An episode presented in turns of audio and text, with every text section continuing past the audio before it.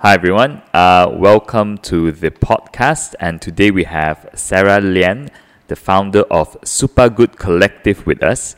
Uh, Sarah is an entrepreneur who creates opportunities for inspiring women to share their gifts and talents to affect positive change. She's the founder and managing director of Supergood, a Malaysian talent management agency that aims to nurture talent potential and develop their professional careers. Um, and her last venture was the launch of Super Retreat, a community that gives women the tools to succeed in every area of their life. With just a handful of lifestyle coaches, Sarah and her team have created transformational experiences that have touched the lives of hundreds of women since she started in 2019. Aside from her entrepreneurial activities, Sarah is a celebrated personality, having been in the entertainment industry for more than 10 years with a career that spans across North America and Asia. She is an award winning actress and an experienced MC working with brands such as Hugo Boss, Franck Muller, Petronas, and many others. Her television work has been seen on Channel News Asia, the History Channel, ESPN Star Sports, 8 TV, and Astro Hits, to name a few. Sarah has built an illustrious career, wearing many hats and effortlessly shares her insights with those aspiring to learn from her. And with that, uh, let's start the conversation. Oh, welcome, Sarah. Uh, thanks for doing this. Thank you so much for having me. Yeah, so good to have you here. So, um, as I know, you started your acting career at the age of 10, right? Mm. So, I'm really, really curious, right? Someone starts at that age, like, how did it happen? Like, was there a moment where you kind of realized, oh, you know, I'm, I'm into this space now? Oh, goodness, it was not that at all. So, what happened is that um, when I was living in Canada, my parents owned a deli. Hmm. And uh, we were usually left alone because my parents were working. And um, how it works, I guess, with, with that, where I lived, was that there was this community center brochure or, Okay. uh, or a catalog, course catalog that, that they disperse twice a year, like spring, summer, fall, winter. And I opened it up and I looked what's available for children. so um, from the ages of 9 to 12, I would see like what you could do. Okay. And I found a course and it said like um, improv for children or improv for kids. So I told my mom I wanted to sign up to that course. Hmm. And I signed up to it and I had a great time. And then there was another one that was going to be happening from like during the school time. So it was like September to, um, to, I think to February and then whatever. Like, so there was like the spring, summer, and, and fall and winter. And so I just si- started signing up myself to these courses and I had a great time. Like we would play these random games. And then by the end of like the 13th week or something, we would, um, we would do a, we would do a presentation, like a presentation, like a play or it would be a variety show and we'd have these skits that would so that's just how I started. It wasn't like mother, I'm going to be an actress. Right. It was there was nothing about that. It was just to kill time. It was just to learn something. Right, but this is interesting though. Like I, I remember at, at the age of nine, all I wanted to do was play. Yeah. So like, where, where did that come from though? Like that spirit of wanting to learn and to participate in something else, something bigger. I I think it was exactly like you, like the idea of play. It was just to play, but it was with other people. And I've always hmm. been extroverted. I've always loved people. So I think just being able to explore that. And I think at that time we had just moved into a new neighborhood. And so I was just getting to know like what was around my school, my elementary school and my community center. And so I would go there and I would meet different people and then we'd just have classes together. And so by the time I got to high school, I knew a couple of people from my acting classes. Wow. And so it was a nice way to also build my community at, at a young age. I had no idea that's what I was doing, but I guess that's what I was doing. Yeah, yeah. And at what point did it kind of turn professional? I think I did that. And then um, I had an acting agent um, come and sit in because she represented my acting teacher. And so she thought there was something special in me. And so I, uh, so she, she said, you should get some pictures done and I'm going to start sending you out to auditions. And so I went to, that's how I started. And, and it wasn't even my mom taking me. I would like, it, it was so weird. I would, I would find the address and I would like search on a physical map, like, and, and this is obviously way before Google ever happened. This is like what, 90, like 1994, 95. Wow, okay. And my parents owned a deli downtown, and I would like literally take the map out, mark where I needed to go, and like walk in and sign myself in for these auditions, Wow. and then like play with dolls or pretend I was in some airline commercial and just do that. So So you're so incredibly independent at that time. I guess I was. I didn't even think about it until until now you say it. But yeah, that's that's what I did. And I never ended up booking anything. Right. And then I, I got to that awkward like preteen teenager age and I felt it was really weird. So I stopped. Um, and then in my in my church, we started at that time we were one of the biggest um, ethnic Chinese churches in Vancouver. And so they, they do these massive plays where it's like three shows a night, da da da da, like matinee and, and, and all that. And so I was always asked to be a part of it. And that's how I continued. Um, but I think the, the actual professional moment, when I say professional, it means I got paid for it right? Yeah. was when I did a commercial for Adidas FIFA World Women's Soccer Football uh, in 2003. And it was like a wushu commercial. And it was at that time Shaolin soccer was really big. Right. And my agent was like, I'm going to send you out to this, uh, I'm going to send you out to this um, audition. And I pretended to do Tai Chi. I was like doing all these You moves. pretended to do I Tai had Chi, no right. idea. I did like Taekwondo when I was like, you know, 13 or something Uh-huh. for like a season, but nothing close. And I just did it, and they're like, "Great, you've booked it." And I was like, okay. What? oh, oh, clearly that you clearly had very good Tai Chi. there moves. you go. Right. There you go. and so, yeah, that's how I That's how the professional career started. Right. 2003. How how did it feel like? Like what? Your first booking? I was I was so shocked. I didn't actually think like because I had been used to this process, but I've never actually booked anything. Right. And then I was like, oh my god, I made so much money. And at that time, I was like ready to head towards university. Mm, So it was it was just interesting. Um, and and yeah, so I I, I guess it just it there was a huge sense of accomplishment Yes. and and um, and I I also realized that it wasn't that difficult. Like I had fun, I mm. did it, I mm. enjoyed it, and I wasn't like I wasn't struggling. Right.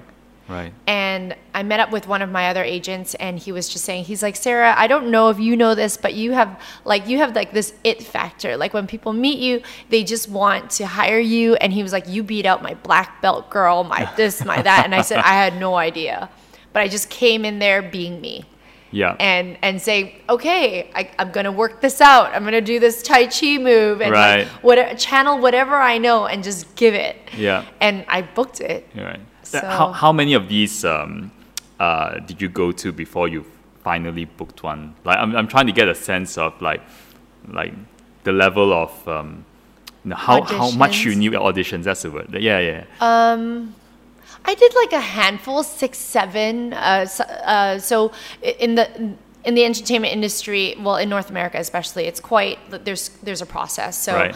um, you have an agent, and then you go for an audition, and at the audition, then you go for a callback. So Mm. then they'll they'll sort of minimize the list, the short list, uh, give you a short list, and then after that, you'll book the job, depending if you you know if the the producer's there or the director's Right. there or whatnot. Right. So I had had a couple close calls Right. but um but yeah i never booked anything. And so i would say maybe max eight Mm.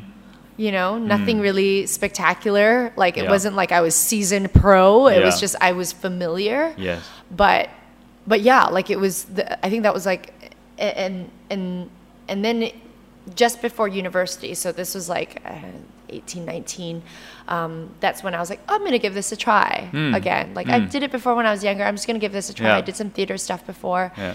and yeah i think that was like my first or second commercial that i booked i was just like what Wow. that's crazy and then i kept on booking other stuff and i was like Right. wow Wow. this is interesting Right, so you got that momentum. Yeah, right? And yeah, yeah, yeah. It's was so great. interesting how these things start at such a young age. Like you know, um, I, I obviously run a tech company now, Yes. but I first started learning programming when I was 11. Mm. Right, literally out of interest. I walk, I walk into a bookstore, and uh, I remember it was with my dad at the time, and I saw this book about programming, which um, I decided to say I wanted to read this book. Mm. Uh, it was a bit weird at the time, but my dad said, "Sure, sure, I'll, I'll buy it for you and see what happens." And, Wow. And I read the book and I kind of fell in love with programming, and I, I did for a couple of years. Mm. Uh, I stopped eventually because this was like the early 1990s. So Mm. if you're into programming coding at the time, you had no friends, Right, Right, right, and yeah. So I You, really you couldn't find your friends. yeah, and you were like the a- weird kid, and yeah. you know, and, and it wasn't cool then. It's Yeah. Mm-hmm. cool today, but it wasn't cool then, and I stopped. But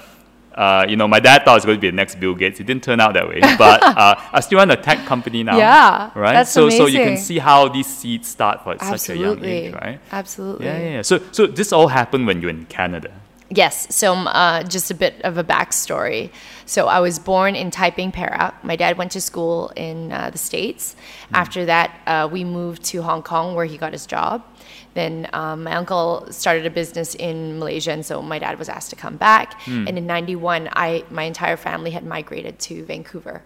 Right. So, 20 years in Canada. right at yeah. 91. 91, Right? Okay. Well, 20 years in Canada. Yeah. So how how did you feel when you had to move to Canada at the time? And like how did you feel when you had to come back 20 years later because that was that would have been quite a huge shift I imagine. Yeah, I, I think it, because I was at I was I was eight years old when I moved to Canada, and I was at an age where it wasn't like I had formed long term friendships or anything. Everything was still new. You know, you're mm. still in primary school. Yeah. And so I loved it. I I've always felt that every time I'm in a new environment, I get to just celebrate a new part of me. I've always uh, loved like being like reinventing myself. I've always loved that part Right. about me. Like this is a new stage in my life, or this is a new school. And so in um, in my entire life, I've attended ten schools, 10 schools. ten Oh, schools lot in like schools. five different cities. Wow, okay. Yeah, four, one, two, yeah, five, about four or five different cities. So I've always had to like every two or three years, I'm always moving. You're always moving, right? Yeah. Okay. And um, and so yeah, I was I was totally fine with it. Right. Hmm. And then when I moved back, it was a decision I made. My entire family is still in Canada. still in Canada. Yeah. Oh, okay. So I'm All the right. only one that moved back. Okay. And my dad's like, stupid, why you move back? You know, move over there to give you a good life before you come back. How how do you make that decision and how do you tell dad that you have to move back? Oh gosh, this is such a like a weighted thing, but um, I had because I'm still Malaysian. Yeah. My entire family is Canadian. I'm still Malaysian. Okay. And uh, I during my university, I I wanted to come back and gain a different type of work experience. Right. Uh, unlike some of my friends, I, I went to school for fashion. Uh, and unlike some of my friends, I thought, okay, I'm going to come back to Malaysia. I'm going to renew my passport. I'm going to see what I could do. So I'd highlighted some companies that I thought was like really great, and uh, and I thought maybe TV would be an interesting angle, but I had no idea. So my cousin introduced introduced me to a friend who knew someone who was part of a TV station at that time, 8TV, and 8TV had just recently been acquired by Media Prima. Right.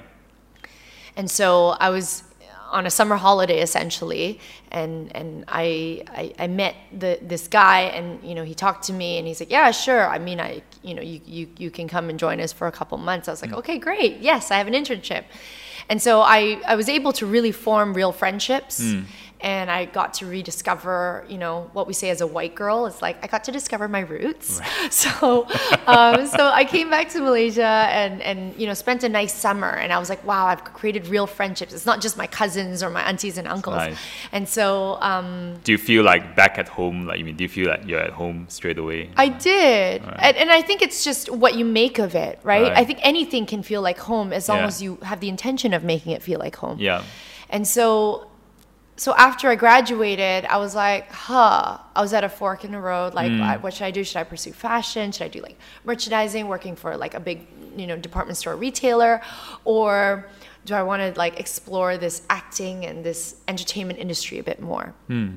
So I took the latter and I came here and I told myself, you know, and I didn't have to tell myself, I knew I like $15,000, $18,000 worth of student loan debt and credit card. I had like a thousand bucks in my, a thousand Canadian in Right. my, in my bank account. So you needed a job.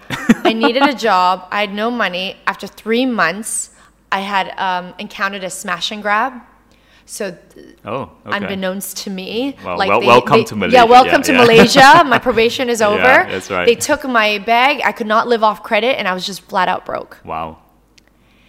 And I really feel like I had no choice but to succeed, Hmm. but to just pay my bills, pay off my credit cards. And so within the first year, I was able to wipe out 50% of my debt with ringgit, okay? so I had to work three times as hard to, to clear Oh that God. off. Yeah. And then and then make a name for myself because Yeah. I had no other option. Yeah. And and my mom, just like most Asian families are, Hmm. they she wants to help. Ah, I give you some money, give you some money, and I was like, no. My, in my stubborn You self. money? I refused it. Oh, okay. I refused it.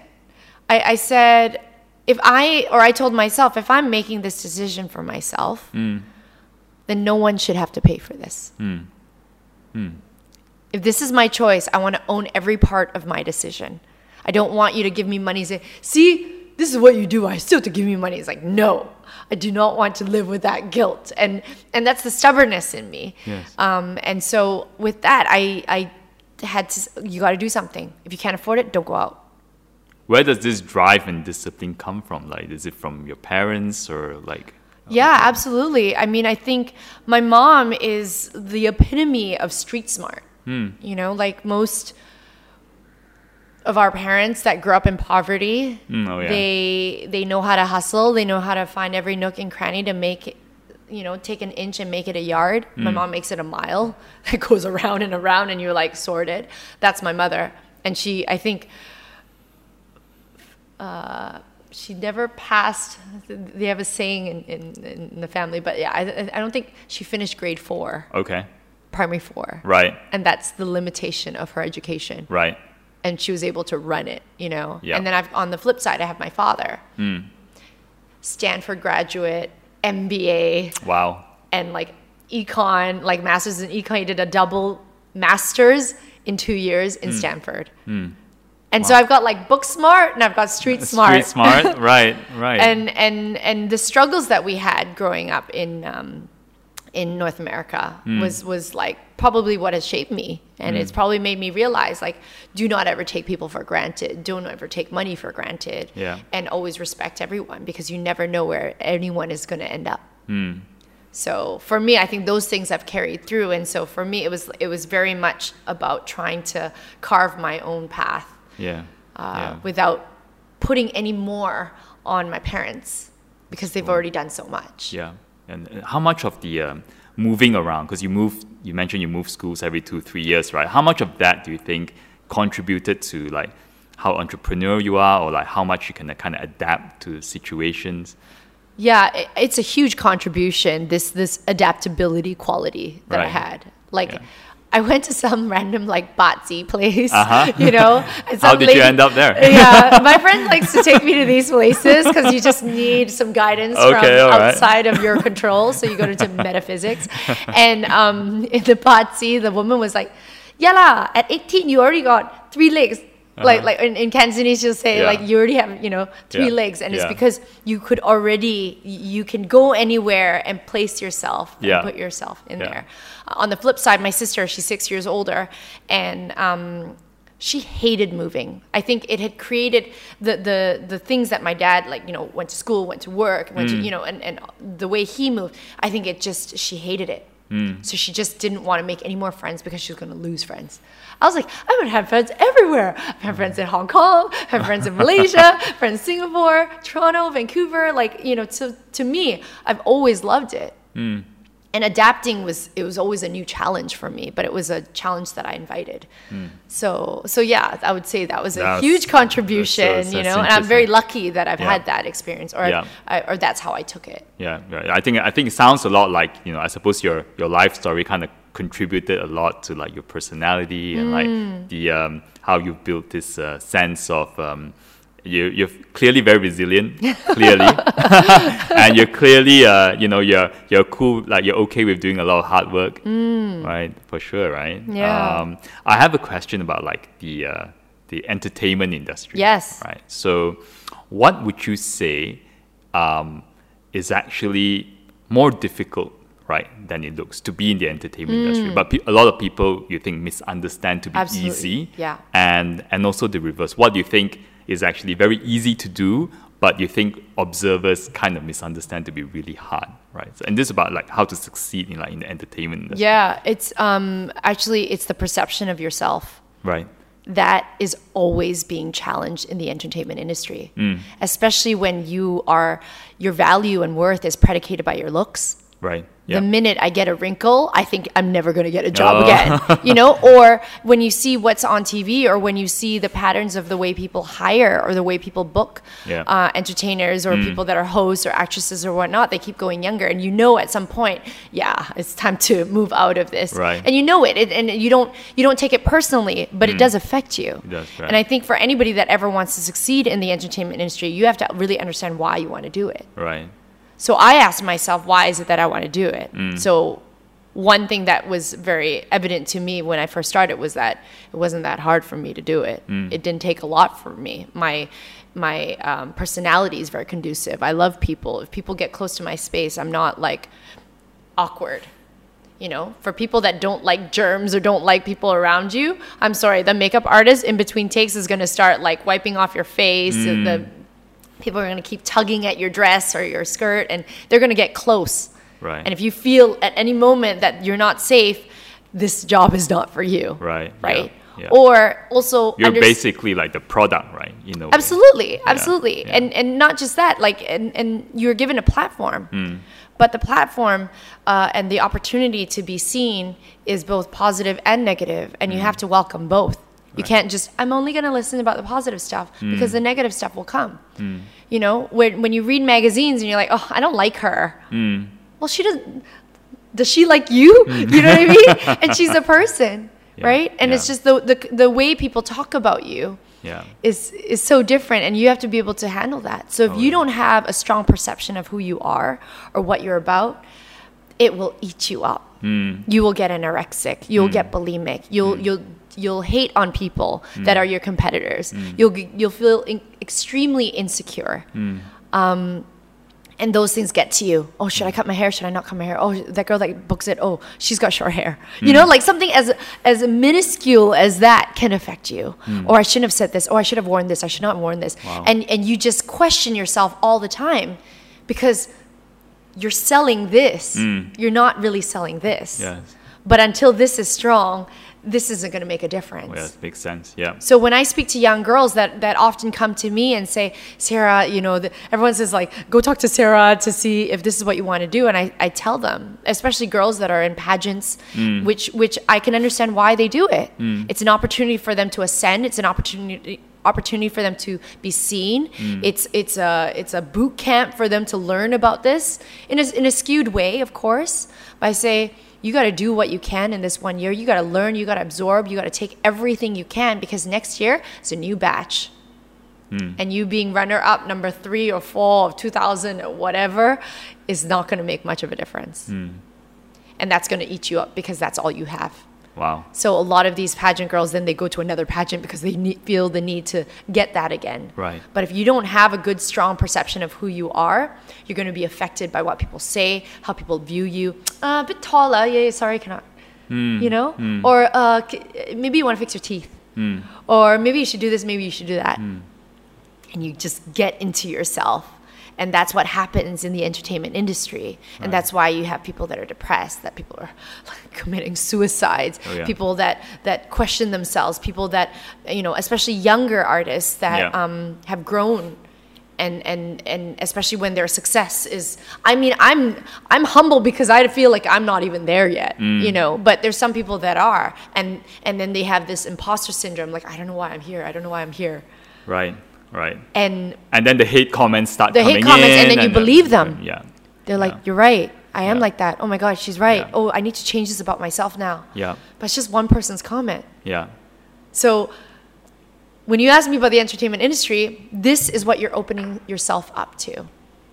Right. And if you're aware, completely aware of what's going to happen, and you're and you understand where you are in all of this, Mm. It can also be incredibly powerful And it can be, once again, like I said to you in our chat earlier, it's a privilege. Yes. You have this privilege now to have this platform to connect and to reach to people that are scared or people mm. that are worried or whatever it is. You, you have this power now. Mm. And so when you have this power, you have, you know, to be responsible. Mm. And and you know, it's to me it's it's a disservice if I don't talk about all the other things that are gonna mine you. can I swear? Yes, yes, you can. Yeah, it's a podcast, so you can say anything yes, you want. yes. um, yeah. So so yeah, that's that, that's what the entertainment industry is like. Wow, and, and and specifically for you, like, how do you manage all these like like negative comments or like hateful um, comments? Like, is there are there questions that you ask yourself from time to time to keep yourself grounded? You know, what what do you do? I love them. I, I don't I'm not one of the people that stir mm. it. Like sometimes people, you know, their their marketing strategy is really just to put a very controversial thing out there so that it becomes, you know, public discourse. I love it because it means that someone has spent energy talking about me. Hmm. So I take that in a positive. I take that negative negativity into a Yeah. positive. It mm. just means that that has actually really affected you. It means that something I said has really hits hit a nerve for you mm. to say something, for you to do something, for you to react. And I can't do this all the time, but sometimes I'm like, I, I respond to them, especially if the hate comment is so like the, I can feel their energy and their anger. Yeah, And it's really getting down to like, why are you so angry? Hmm. Why does this bother you so much? Hmm. What is it about what I said that makes you makes your blood boil? Hmm. And I can't do it to all, so I'm like, oh, I can't. But like, but yeah, that's what I do. you respond. I, I do. I have responded have before, yeah, but I respond Okay. to the ones that I think require a response. Right, right, right. I'm not just gonna sit and let someone just berate me Right, right. and not just to be like, how dare she say this? You know, people will say, oh, sexy or this, or they'll give these one off comments. Yeah. Those things I don't really like, they haven't actually spent much energy on Mm. it, right? But when someone has actually written in something like that, I always feel the, the, the need to respond. Right. And I have had controversial moments in the past. Um, one being a couple years ago where I was really upset that my friend's daughter's uh, uh, moral exam paper Okay. was question was was marked incorrectly Right. and uh, basically the story is is that uh, there, the the the task is name uh, uh, link the names to the places of worship.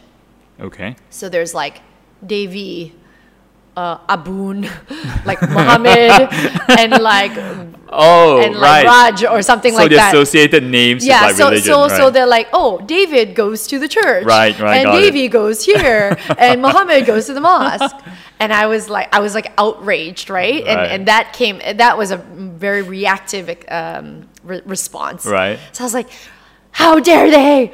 You're teaching kids to be racist, Uh. and like you know, this is not what you should be, you know, teaching. You know, if, and if you wonder where kids learn this from, here's an example.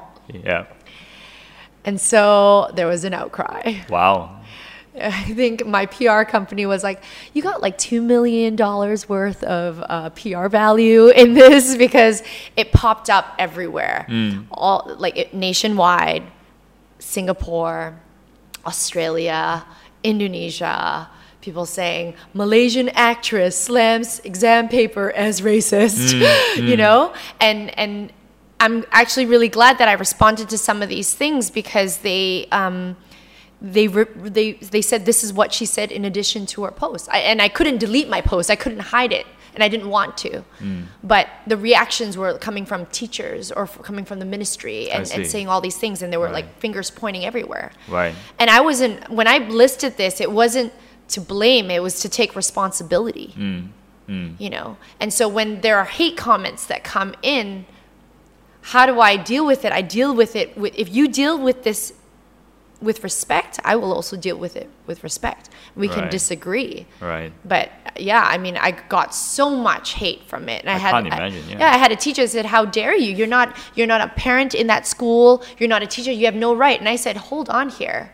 This child is going to grow up in the fabric of malaysia in the next 20 years. I may encounter them in through a bank transaction or Mm. some sort of um, opportunity where i meet them and that's they're going to have the repercussions of these kind of things because in primary one you teach them what what um, what place of worship they go to. Primary Yeah. two, is it what car they drive? Primary three, what area they're going to live? Mm. Primary four, what kind of job they're going to get? I refuse to accept that. Mm. And if I believe in Malaysia and if I believe in what, what my community is about, I refuse to accept that that's going to be my standard. Mm. So if you can do better, do better, you hmm. know? And that's what I was saying. I was like, we need to take responsibility for this. Mm. And then all these people started to chime in. But yeah, th- these things warrant a response. So when negative stuff happens to me, how do I turn it so that it can be constructive? You can complain all you want, but unless you provide a solution, un- unless someone gets together and do something, it's not going to happen. Hmm. You, it's just going to complain. Hmm. You know? I think it's like like super brave of you, like to kind of respond. uh, I, this this question is of particular interest to me because um, of late, because we, so we I, I run a platform and the platform's getting a bit more popular. So sometimes uh, I have been situations where I write a post online, and um, I remember starting to get like like negative comments Yeah. and hateful comments, and you know when I when I first got it, I was a bit shocked. I think Yeah. that was the word because like it's never happened in my life Yeah.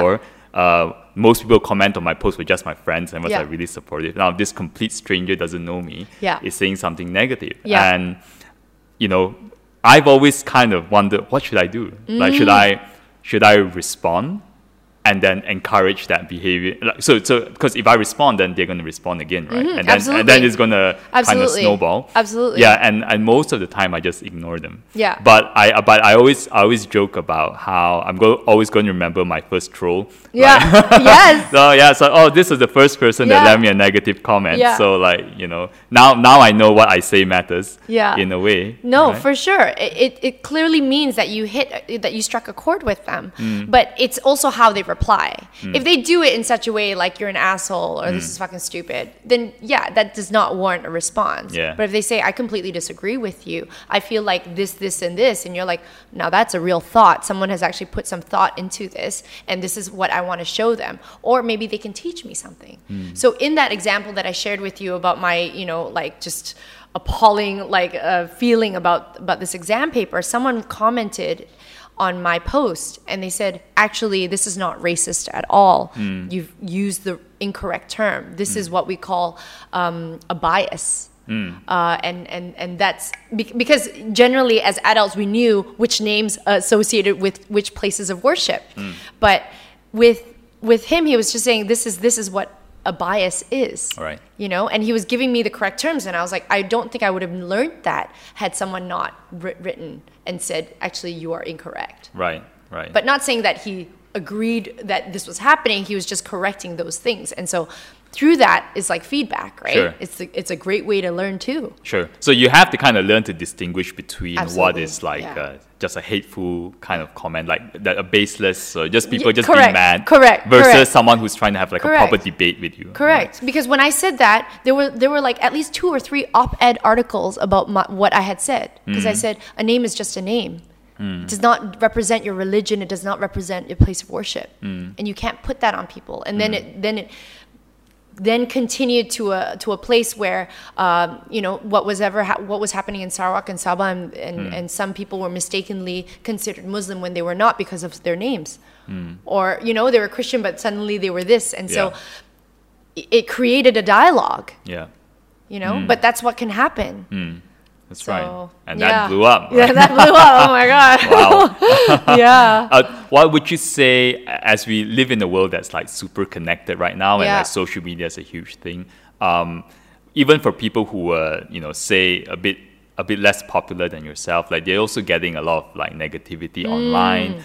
What advice would you give like young people right now about how to manage that? You know, how to manage what happens on Mm. social media, how to manage like your, you know, whether it's like self-esteem or like if Mm. someone says something that you don't like hearing, like what, what, what would you say to them? I mean, unlike the era that we grew in, grew up in, there was no social media No. in in high school or elementary, No. right? And so the the issue with social media now is that it can be incredibly toxic. Yes. And that you find value and derive value from um, the number of likes that you get. Um, it, it- we've we've now been able to quantify your pop popularity. Mm. Oh, that's and right. so when you are in this age where you are in high school or just a, in college or just starting your work, you don't know what the f- you're doing. No. You have no clue. Yeah. Your dad tells you to do one thing, your mom tells you to do one thing, you want to do something else, but then the market's like this, then you have to adjust, and Yeah. you, you have no idea. Yeah. And and so you are already in a space where you are questioning your identity. Mm. And so when you start to say something, or, or maybe it triggered someone else, and then you get a barrage of this, you need to shut it out. You need to draw your own boundaries and you need to be like, this is not helping. Hmm. Like, there's someone that I was following on Instagram that I was like, oh my God, I want her life. Like, she's so uh-huh. beautiful. Her uh-huh. life is so nice. you know? And i and I realized that, like, every time her picture came up, I was like hating on her, like secretly hating uh, it's not that nice or uh, like uh. bag's not that new or Oh, you know like I would I would have that and I was like Sarah that's like so toxic. Like you're creating this company about like celebrating women and this is what you're doing. So I actually unfollowed her. Hmm. Hmm. And th- maybe it was just a simple exercise but but for me that was my boundary. Hmm. And now when i see her i mean it's not like I, I dislike her but it was like for me it was just i needed to take myself out of that. So for anybody that's facing anything even cyberbullying or all this kind of stuff that that's happening you need to draw your boundaries and you need to just stop hmm. you know or at least acknowledge that it is happening Yeah. and and that you'll be surprised the amount of compassion that people can pour in when they understand that you come from a real place. Hmm. I think what happens a lot with social media, especially, is that there's so much of highlight reel. We always say, That's right, You know, yeah. the highlight reel showing you I'm in the hottest place, I'm in Mm. the coolest place, my new outfit. Look who I'm hanging out with. Oh, guess mm. who I met? No, no, no, right? And it's just showing that but when you don't operate from a real place that's all you have so you so you just work so hard to build that but you're not even building yourself mm. you know and so it's when you're going through that kind of shit or that kind of toxicity Mm. it's to just take it all away and kind of go back to you right Right. and so for me, I, I, I really believe that, you know, you can use social media as a tool and it's a very effective tool, but you can decide how you want to use it. Do you want to do it by following people that you know are going to be uplifting, hmm. where, you know, you want to see their content, you get to decide who comes into your feed? Hmm. Or do you want to just follow people because, you know, they make you feel like shit? Hmm. Yeah. You decide. Yeah. You know, take take matters into your own hands, right? Yeah. Make that choice for yourself. Yeah, yeah, it's tough, right? Like, Yeah. um, I, I saw um, I saw an interview you did online, and Mm-hmm. you were talking about I think when you're saying that when you got to 30 years old, you felt that um, uh, your life didn't hit, I suppose, like what you expected it to be or something, and you were really sad at one point, and then you finally managed to pick yourself up Yeah. right? So what what kind of expectation did you have of yourself at the time, and like how um, and how how do you think people because like in today's day and age, we're telling people like chase your dreams, like you know, Yeah. do the best you can. Yeah. How do you balance that and kind of keeping your sanity because we're not always going to hit achieve what we want to yeah achieve, right? yeah Yeah. um and i was talking about this with one of my my artists that i th- that i represent and she was talking about goals and she's like i feel like i didn't hit any goals Hmm. and i was like bullshit i was like this was a goal you hit it this is Hmm. a goal you hit it and i think when i was when when i came to that crossroads when i was 30 and it was just like, oh my God, I thought I was gonna be married. I thought I was gonna have children. Oh, wow. I thought I was gonna have like, um, you know, this like a house, a car. I had none of that. I was still living out of a suitcase. I was auditioning. I was going to Chinatown to buy some vegetables because that's the cheapest place that you ha- that that you could. And I was in Canada trying to restart my acting career again. And and I was just I felt so embarrassed. Hmm. I felt like, "Oh my god, I'm not even close."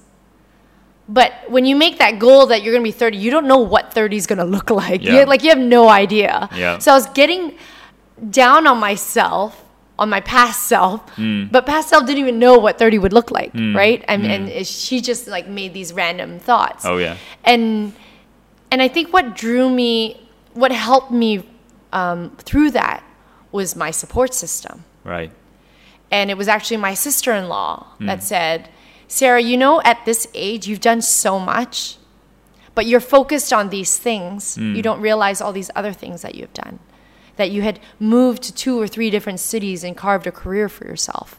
You had amassed, you know, this kind of following with people you had done this you moved to a separate country that and you didn't have much friends and you were still able to thrive mm, mm. Uh, you accomplished this you accomplished that and i was like no i didn't like i i know i did but that's not accomplishments and she says yes they are mm. and until you actually understand your value mm. and what the value you have to other people yes. you're not you're not going to get down on yourself of, of what you thought you would be mm. and so a lot of the things that I think about, and, and you know, even with the questions that you're throwing at me, you know, uh, the entertainment is the perception of self, mm. right? Um, with social media and how do you hit the haters, it's like really, you know, your identity is lost, but like being conscious about the decisions that you have and and uh, decisions that you make, and and with this being in my 30s, it was a lot about finding value with who I was, mm. right? And if you don't celebrate those things, you'll forget Mm. And you know, for anyone, um, anyone that's listening out there, it's it's really to start documenting the things that you do, right? Because you'll you'll forget, yeah, you know. Yeah. And I remember I was writing letters to my ex-boyfriend in a in a summer holiday when I had my internship, mm. and I was um, I was telling him how tough it was mm. and how like I feel like I'm gonna lose my job. I feel like I'm not like my boss hates me and da da da da like all this kind of and I wrote it and then I, I was cleaning up my Gmail and I was like, oh my god, like that's crazy. and I saw it and it was like that was written 2005. Yeah, posted it up tagged my boss, who's actually now my business partner. Oh wow! And um, and he so looked, so he did not hate you then. No, he you know his story of how he met me was like he was like here is this doe-eyed girl on a vacation but still wanting to work. Mm. If that doesn't say something, I don't know what mm. does. Mm. And uh, I didn't see it that way. And he was like, she was dressed up like she was in for my job, hmm. and um, and yeah, but I I was like struggling, and he said, "No, I didn't think you were struggling. I was pushing you. Mm. I was pushing you because I knew you could do it." Mm. And and when you look at that, you can't help but think like, "Wow, yeah. I can't believe you know that's where I was, and look at where I'm I'm at now." You know, document it, look back, reflect, give yourself that time, mm. and then think about the decisions that have maybe helped you carve your path yeah. and shape the way shape the person you are now you yeah, know yeah I, I, I 100% love that like yeah. uh, me on a personal level I, I try to practice uh, some kind of gratefulness exercise every mm. morning where I just write down stuff that I'm very grateful for that I didn't really have to work to earn. Like yes. it's just given to me. Like. I just have it, right? And yeah. and and while we're all kind of trying to chase our dreams today, it's like so easy to forget, like you say, like the things that you did achieve yeah. but you're so blinded that you yeah because you're like I didn't get this. Oh but yeah. I didn't get that right? Yeah. I didn't you know and and he's like don't forget yeah. it's also brought you other things. Yeah yeah. And you said you document a lot of these things. Like so do you, do you have a journal? And like what what's in the journal? Um so I think it was like from an early age like right. when I first kind of like how you started coding I started coding like HTML like web stuff when I was uh, about 14 Oh. I've I've always had a website. I've had a like you know at that time uh, this is going to date me, but like there was this site called tripod.com. Okay. There was like tripod, Yahoo. Oh Alta yeah, Vista, so I still remember that. Yeah, right? yeah, that's right. So yeah. tripod, you could build your own website. Yeah. It's like GeoCity or GeoCities, something. Yeah, that's yeah, right. GeoCities yeah, yeah, were there, and then I started blogging. I started writing stories. I started. Then I had a Xanga, mm. and I would just document stuff like when I was in university and all those things. That I would just write stuff. I always just felt like I needed to write like what happened so mm. I don't forget. Mm. I, that was always intrinsic in me, mm. and so yeah when or even emails like i never actually delete any emails unless it's like you know spam but but i keep everything because you never know when you're going to access it again and never know like where you were where you were in in a space and time mm. and so um so yeah that's that's how i started i started really young and i would write these blogs and people would like connect with me mm. based on that Right. Do you, do you have like a personal journal that you just keep for yourself? I do. I, I used to. Mm. Uh, I don't as much anymore because mm. I have no time. No time. but but um but no. I mean, I think the idea of journaling is like so important, and that's definitely something that I want to start doing. At least you know, hitting up 2020. Right. Right. Do you have any um, uh, daily routines, or do you have like a specific morning routine that you do every day? I wish I did. You know, okay. So what's your day look like? Like I that? wish I did. It was like wake up, brush my teeth, and run out. because That's I'm your routine. Wow. They're like, oh my god. There's some people that like will have an hour and like just know what to do. Uh-huh. I'm like, ah, I gotta go. I'm late. Like that's that's me. I'm always like, Right. ah, I gotta go. Yeah. Right. I, I wish I had a better routine. Right, And I think right. that's something that I definitely want to implement for 2020. So I'm like, just let me be my, you know, messy self. But Right. um, but yeah, it's I, I wish. you, you sound like like the a creative kind of artist I kind of totally personality. like that, like- my my thing is wired so differently. There's no linear structure, and, Right. and most of my ro- romantic relationships is like.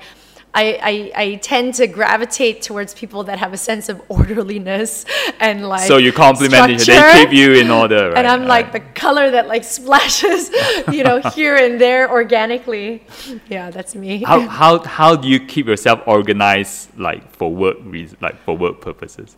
I think I'm systematic. Mm. Yeah, I'm very systematic, but there's there's a lot of intuition that goes into the work that I do. Right. You know, there, there's there's a reason why we do what we do, Mm. but it comes in different forms.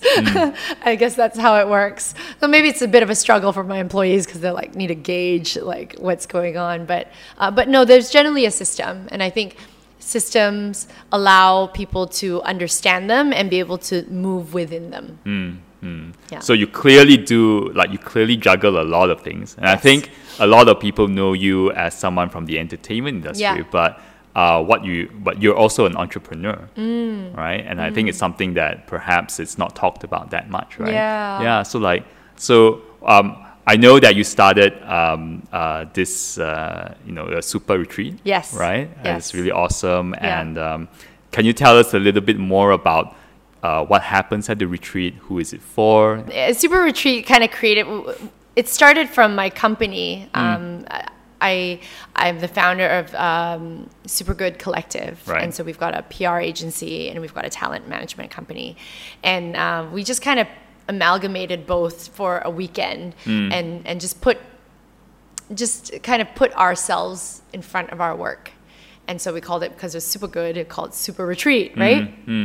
And so um, uh, it was just a space for us to, have some talks and to just enjoy each other's company and get to know each other and just just a nice space. So that's kind of how it first started. Started. All right.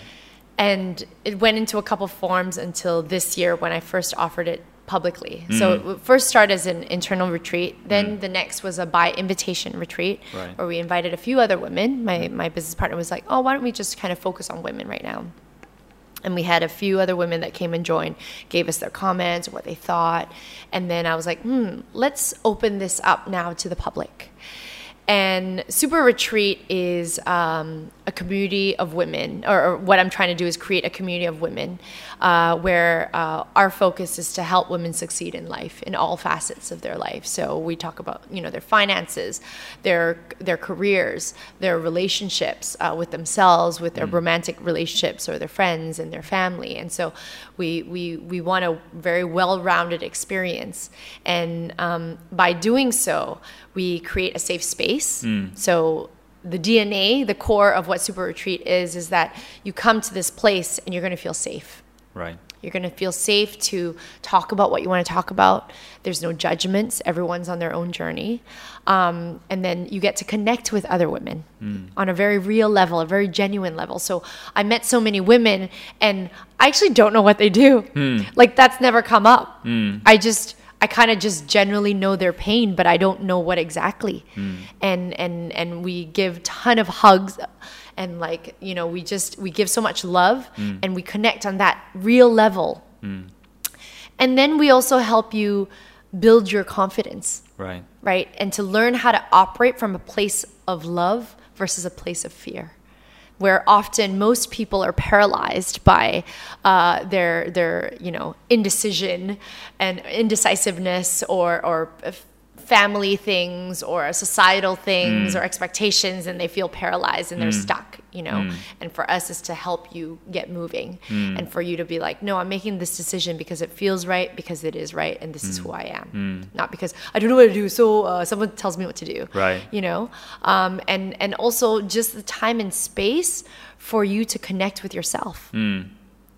And so we're so super retreat really just we educate, we equip, and we empower Right.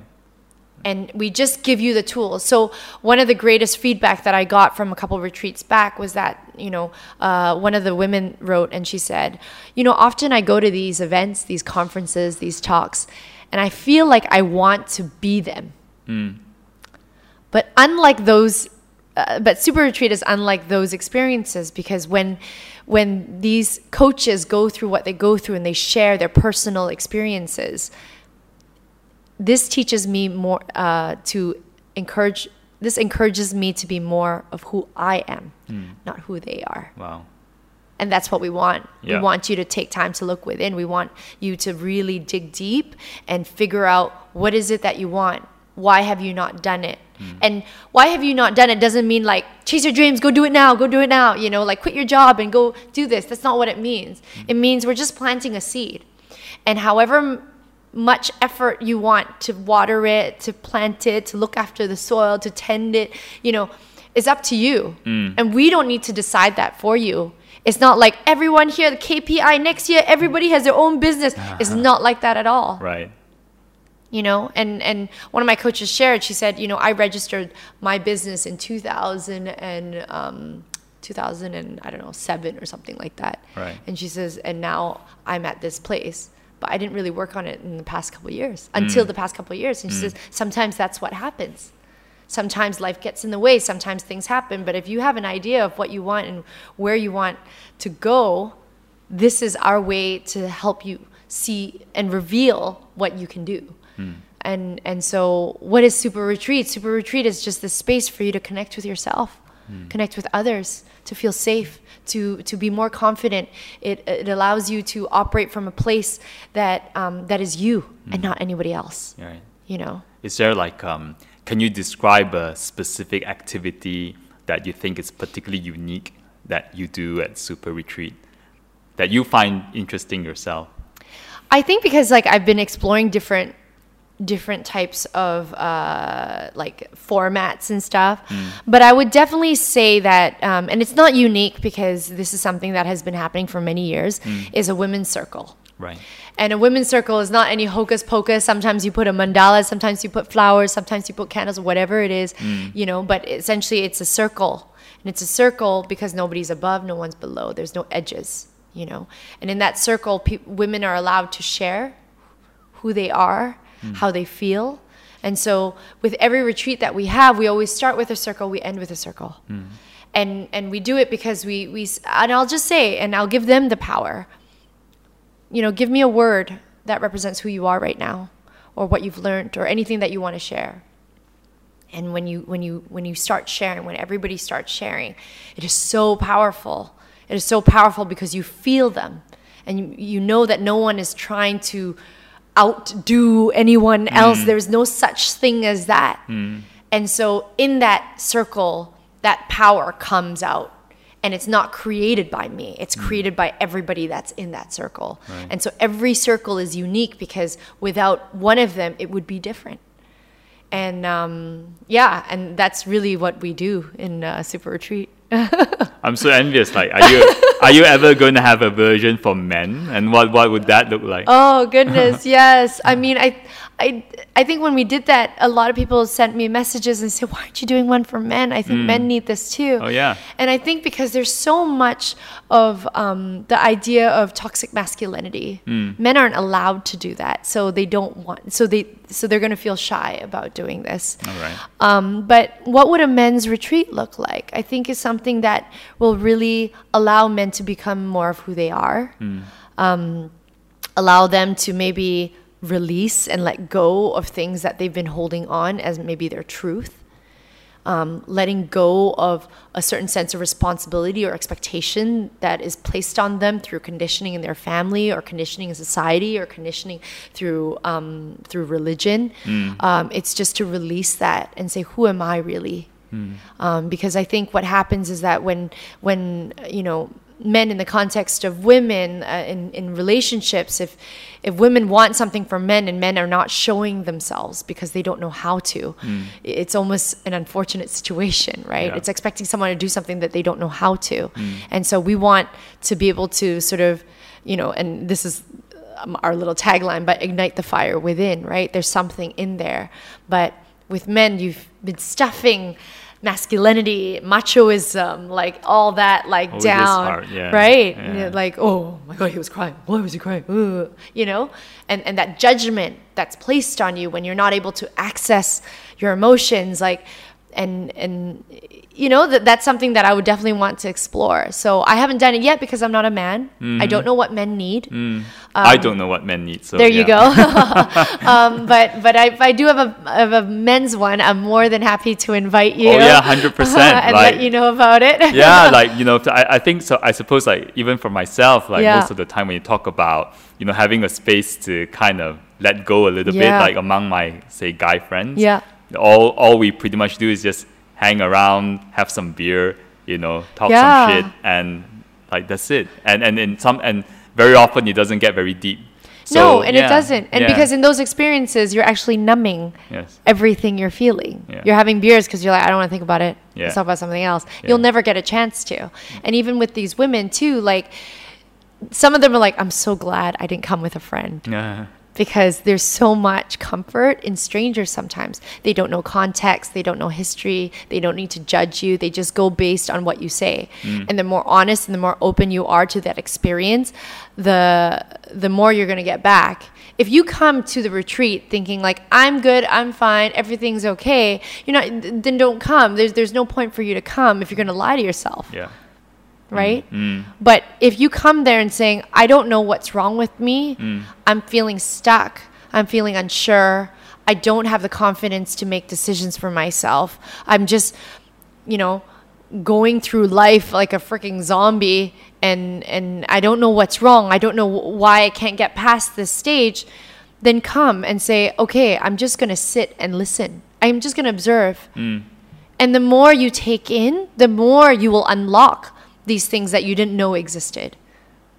And only you will be able to find that answer. But if you are going to continue to numb yourself or cover, it's never going to, it- you're never going to get anywhere. Yeah, yeah. Especially if it's all in the mind. Oh, I'm going to read like 10 books. Oh, have you read this book? Oh, yeah, yeah, I read, you know, it's, it's going to be this thing. And yeah, maybe there's a mind shift, but there's no soul shift. yeah, yeah, and then it's gonna manifest itself in a different way, right? Absolutely. Yeah, yeah. Or it's going to come around again and you're going to have to deal with the same That's thing right. that you haven't dealt with before. Yes. yes. Yeah. And, and for, for those listening, and if they're interested to find out more, like what's what's coming up next for Super Retreat? Do you have any events kind of lined up? Yeah, um, like just go to the website because a lot of things sort of happen in my creative way. It's like, oh, suddenly we're going to do a retreat.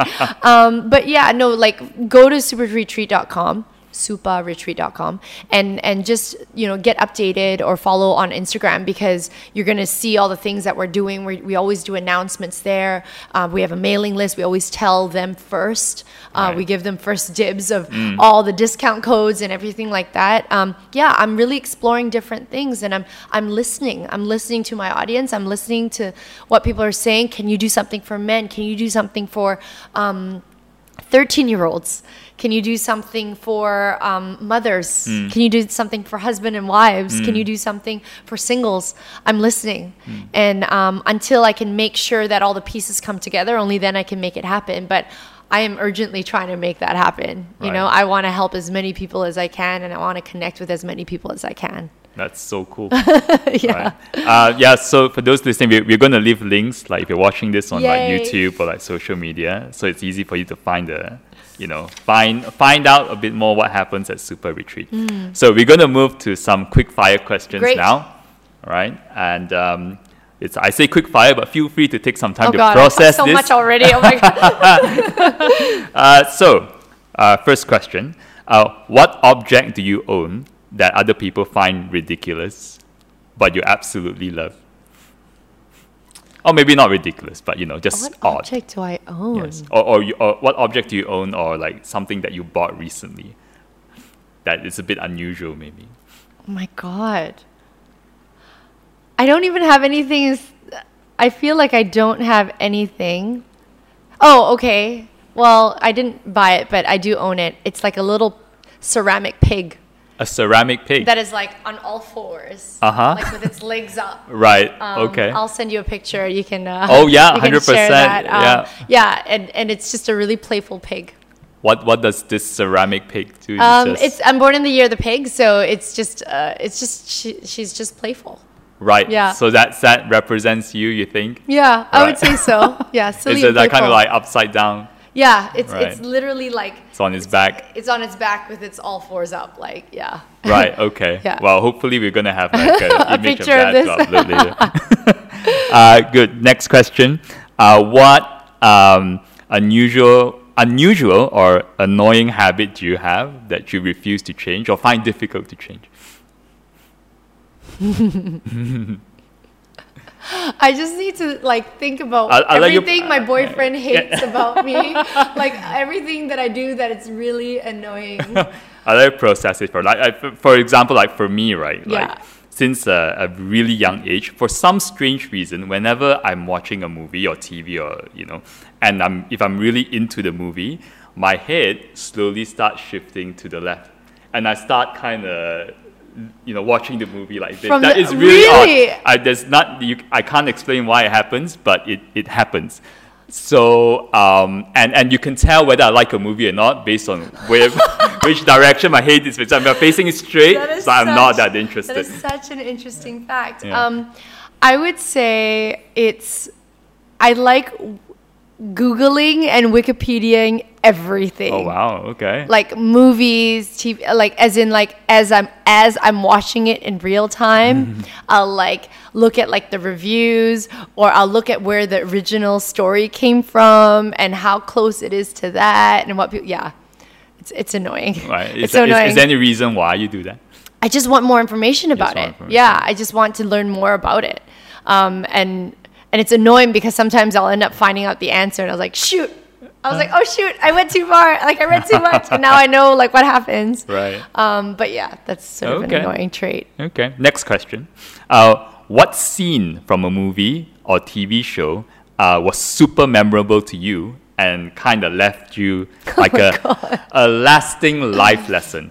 I ask this question because like typically I hear people asking about books. Yeah. But I find that most of the time we get most of these influences from like Yeah. watching entertainment, Yeah, right?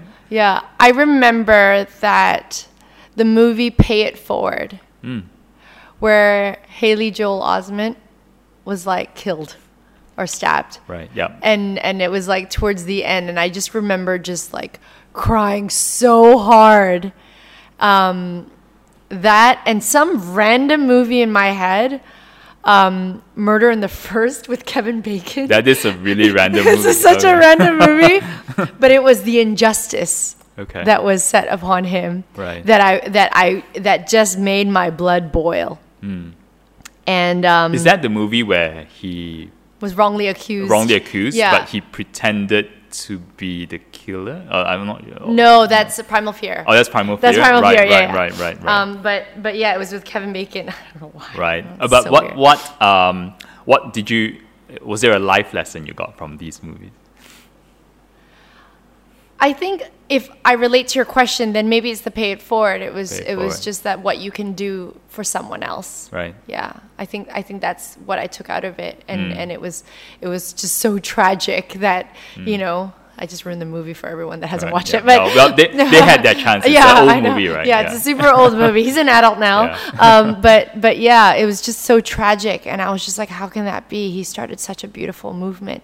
Hmm. You know that you can continue helping other people, and that you could just do something for someone else and not ask for anything in return, but for them to continue doing it for someone else. Right. You get what I mean? Yeah, yeah. And it's just the whole idea of pay it forward. Yeah. And and so maybe that's really what has shaped me because look at what I'm doing now. That's right. Yeah.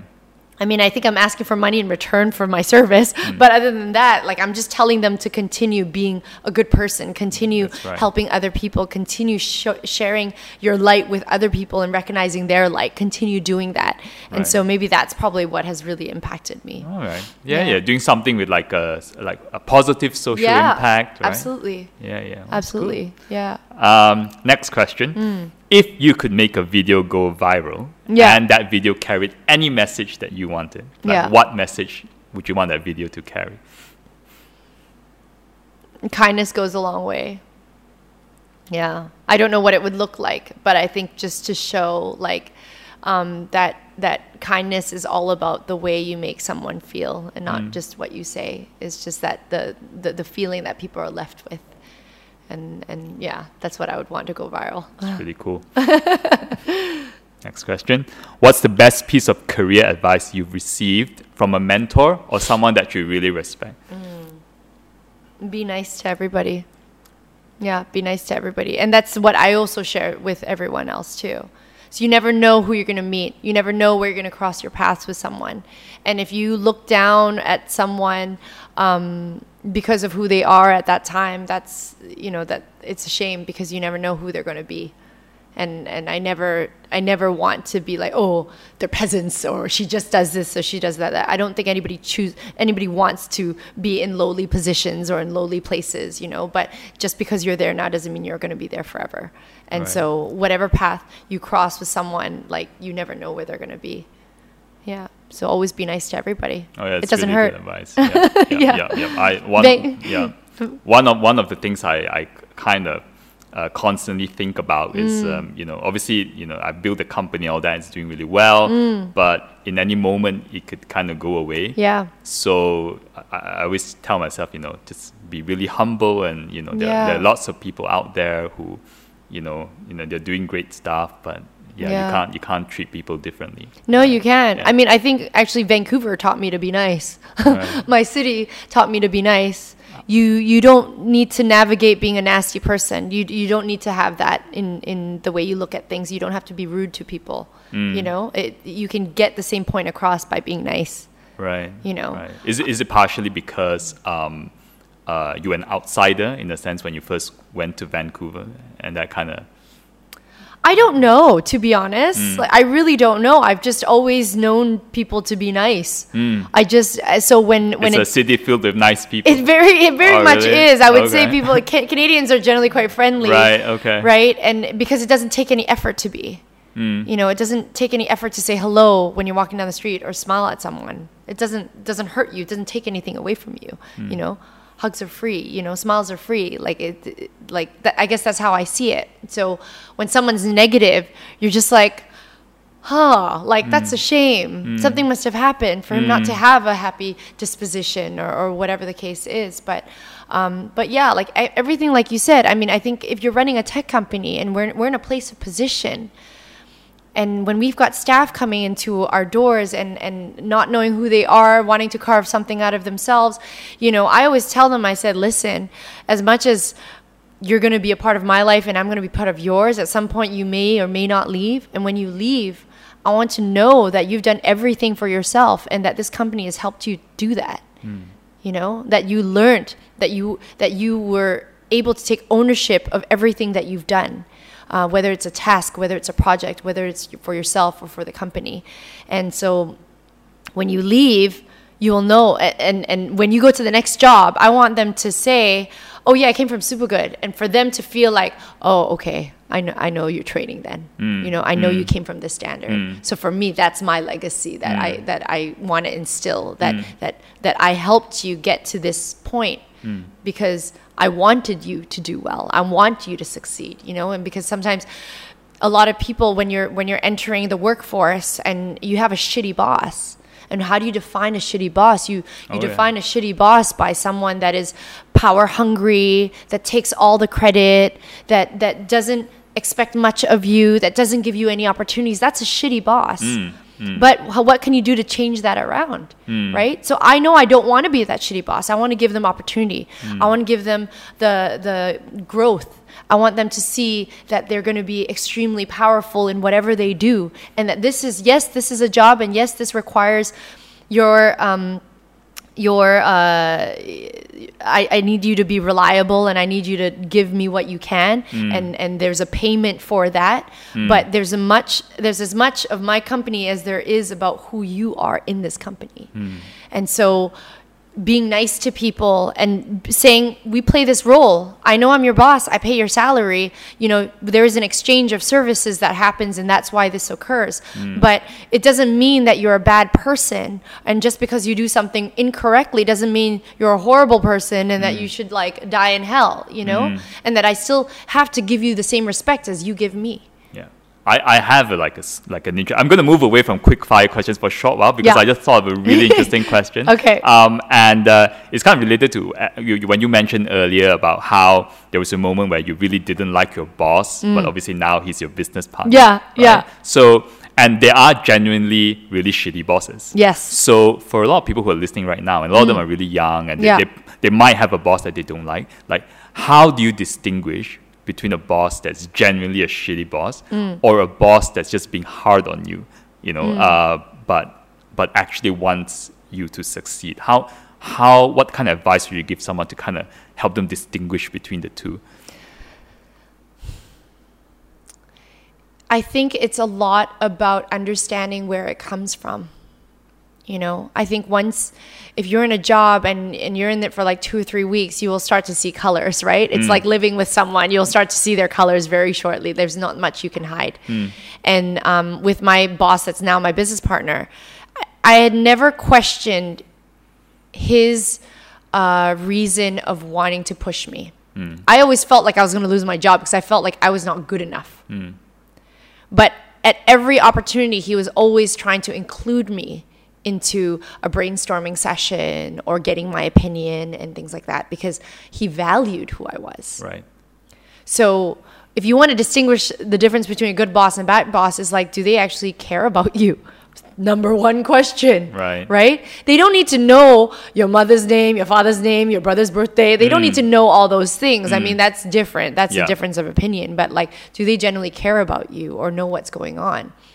I admit sometimes I get very um, forgetful. So I'm like, oh shoot, we. I was like, oh no, my, my staff is like got a one year. I need to do appraisal. And it's not because I forgot about her and I don't care about her. Is that I genuinely forgot, but I wanted to give that. Right. Because you're an artist, right? Like, yeah, I'm an artist. You know, at the same splashes of color. um, but yeah, it had it, it. It's really sitting with them and saying, I care about you and I want to see you grow. Mm. You know, but not being, but being transparent and saying, but I want the company to grow too, and you. There's a reason why I hired you. Yeah. Like you need to do your job. Yeah. But is this going to work? Right? Is, is are we going to melt? Are, is this culture going to happen? Yeah. Are we going to build this together? Yeah. And I think another question is is saying like, do I see myself growing in this company? Mm. Right? Does this boss care enough for me to continue? Or does this boss just want me to be at this place? Mm. And if they do, do I want to just keep myself at this place? Because if you do, that's fine. Yeah. Not everybody wants to have this high powered CEO job. Some people just want to be a secretary, Yeah. do their work, go home, and not actually have to think about anything outside of Yeah. work. You know? that's right. And that's totally fine. Um, but it's really asking those questions. Where is this coming from? Why is she angry? Is she angry because she just wants me? Is she having an ego trip? Right? She just wants me to feel like so she can feel powerful. Mm. Right? Mm. And so, like in my company, we always talk about each other as a family mm. because I will give them if they if they up. But at the same time, I don't want them to up. I want them to prove me wrong that they won't up, and I'm not going to create instances for them to do it so I can say, ah, I told you you up it does a disservice to me and my company and the efficiency and productivity for me to like keep pointing things out. But am I here because I want you to succeed, just like a parent? Yeah. You know, your kids are gonna like do whatever they want, hmm. but do you want them to do well? You do. That's At the end of the day, you Yeah. want them to do well. Do you Yeah. care about them? Yes. Are they gonna like stay up late at night and never come home and never call you? And I'm sure that's gonna happen. But at the end of the day, do you want them to be safe and you want them to continue and do, do well? Yes, you do. Yeah. And same with any employee or, or and if you are a boss, you want to make sure the well-being of your company is mm. good and the people that are in your company are mm. taken care of. Mm. So it's so important for me, for my staff, to be able to um, be who they want to be in tandem with my company. Because at any point in time when I'm like, hey guys, I'm gonna need you to like stay a couple nights like pretty late, they're gonna do it.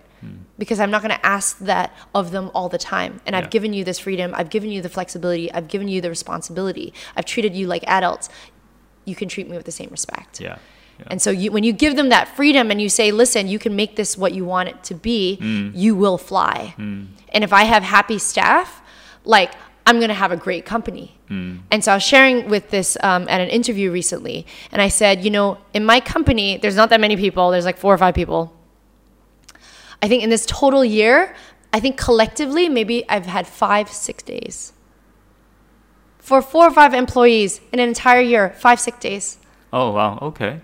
No one's claimed sick. No one's claimed sick leave. Hmm. You know? I think that's productivity. Yeah. You know? Yeah. No one feels like they need to claim a sick day because they, they're just whatever. Yeah. It's because we treat each other like family. Hey, can I help you with anything? I know it's not out of, I know I'm not doing with this, but if you need some help, I can just take this stuff off your plate. Yeah. We do that for each other. Yeah. And when you create that environment, you create that culture, you're, you're able going you're, you're to have these people that are going to be like oh my god yes like my mm. boss my boss really allows me to be who i want to be. I want to do more for this company. I can see this vision. I can grow. But if you're a shitty boss ah do this? Why are you so stupid? Huh? Mm. You never do this properly? Mm. Why are you here? What did i teach you? You're wasting my time. Go away. How are they going to feel? Yeah. to feel small. Yeah. to feel shitty. Yeah. they're going to feel like fuck this shit. I'm out of here. Uh, i'm sick. Oh sorry. Can i help you? Yeah, yeah. No, I love, I love, the, I love the your answer to this question because the the, re- the reason I ask it is because I find that a lot of people now these days sometimes they give up too early and for the wrong reasons. Mm. So like if they, they come across a boss who's like really hard on them, and, and I think a lot of times they can't distinguish between Yeah. you know what's a bad boss and what's a boss mm. that's just hard on you because you know they have high expectations, but mm. actually they want you to grow yeah and very often it's very hard for them to distinguish the two Yeah. you know Yeah. so um, and and because of that people kind of give up too early They and do. yeah yeah and I, and I want to try to change that mindset a little bit Yeah. by by telling people that, that that your answer is really good right you kind of have to get a sense of whether your boss is doing this because you know out of care for you like whether Mm-hmm. they actually want you to succeed or just because it's for themselves Yeah, it's an ego right? trip. Because Yeah. when you're in a place of power, I can assume you've worked so hard Mm. to be there now. Now is your turn. My turn, bitches. That's right. like, you know, time to crack that whip. This was done to me, so I'm going to do this to you. But I'm like, no, that's toxic. That's really toxic. Oh yeah, it's you really know. bad. I hope Yeah. there's no one like this but it's it's toxic because you're just only going to continue this, and it's not fair. Mm. You know. So yeah. Okay. Um, next question, back to quickfire. So, Hmm. how would you define success, or what would success look like you uh, look like for you, say five years from now? Success to me would be having nothing and being okay with it. Yeah. I think my answer for success used to be so different, but now it's that that I do that success to me would be having no attachments to things that would push my ego to feel validated. Mm. So having things like accolades or this or that or a house or this, you know, whatever I thought w- when I was younger and 30, I need to get married, I need to have, and all these markers of success mm. that would that would basically validate who I am. I feel like in five years, if I don't have any of those and feel amazing, then I am truly successful. Yeah. It's amazing. Uh, I wish I could do that. yeah, I, I can't do that yet, so I'm not successful at all. I, I'm still tied to all these accolades yeah, and all yeah, that. yeah, yeah. Um, right, next question. So you've, you've acted, you've hosted, you've modeled. Um, Mm. Is there an activity that you know, you've been wanting to try but you haven't? Yeah, like I mean, I think because I I've been in entertainment and I've been seen and and I've been um, uh, I've been on stage and I've performed and and all that. Like I feel like that's that's always been a strength of mine, and I think for me to maybe consider doing more speaking engagements. Speaking. Yeah, because I think in an interview format, for me, I just love talking to people, so it, it will always feel natural to me. But I think really just sharing the message that I have, or sh- or sharing, you know, some of the things that I've done in my past and how it can help others. I think that's probably an area that sometimes I get fearful of, you know, but but it's but it's a challenge that that I think is also quite beautiful and and to know how I started and know, you know, where I'm at. I think that's something that I probably want to head towards. Yeah. Yeah, yeah. and it's so different, right? Like um if you're recording something from TV and a Mm. million people are watching it versus sitting in front of a room of a hundred people. Yeah, and they're just watching you That's right. like talk and you're like, "Oh my god, I forgot the slide." you know, and like freaking out. Um but but yeah, just really having that um you know, having having the opportunity to speak my wisdom or speak my truth. I think that's what I want to do. Cool. This is the last question. Okay. Um, what's a unique skill you have that other people don't really know about? I wouldn't say it's unique. I wouldn't say that other people don't know about, but I really love smelling durians and knowing what they're gonna taste like. what? So- okay. So I like I love durians, and this is Uh-huh. almost in every single interview that I have. Right. And it's like if I know a good durian, I can smell it. You can smell a good I can durian. smell a good you durian. can tell what's going to taste like Yeah. by smelling durian. Yeah. That's a very useful skill for a lot of Malaysians. Yes, it is. So I yeah, I, I love durian. Oh, hundred percent. Right? We're gonna bring you on like durian tasting trips. Oh, I uh, would love it. Those would be amazing. Cool. Wow. Thanks, Sarah, for coming, joining us, and sharing your story. Um, I love, I love the conversation, and one of the things that uh, I really like about, like, like for example, having that conversation with you is that you've done, you know, you've walked the walk, you've done a lot of things, you know, hmm.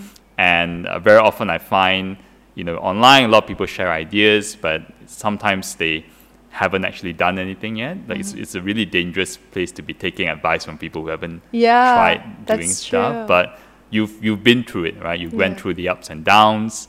Um, and you're an entrepreneur. You've done so well in the, the entertainment industry, and it's so awesome to be able to hear from you directly what's it like to be in this space. So Mm. Thanks for coming again. Thank you for having me. I'm Alright. so excited to hear, you know, this entirety of this podcast. So Yes. yeah. awesome. All right, Thank you. very good. Thanks, guys. Thank you.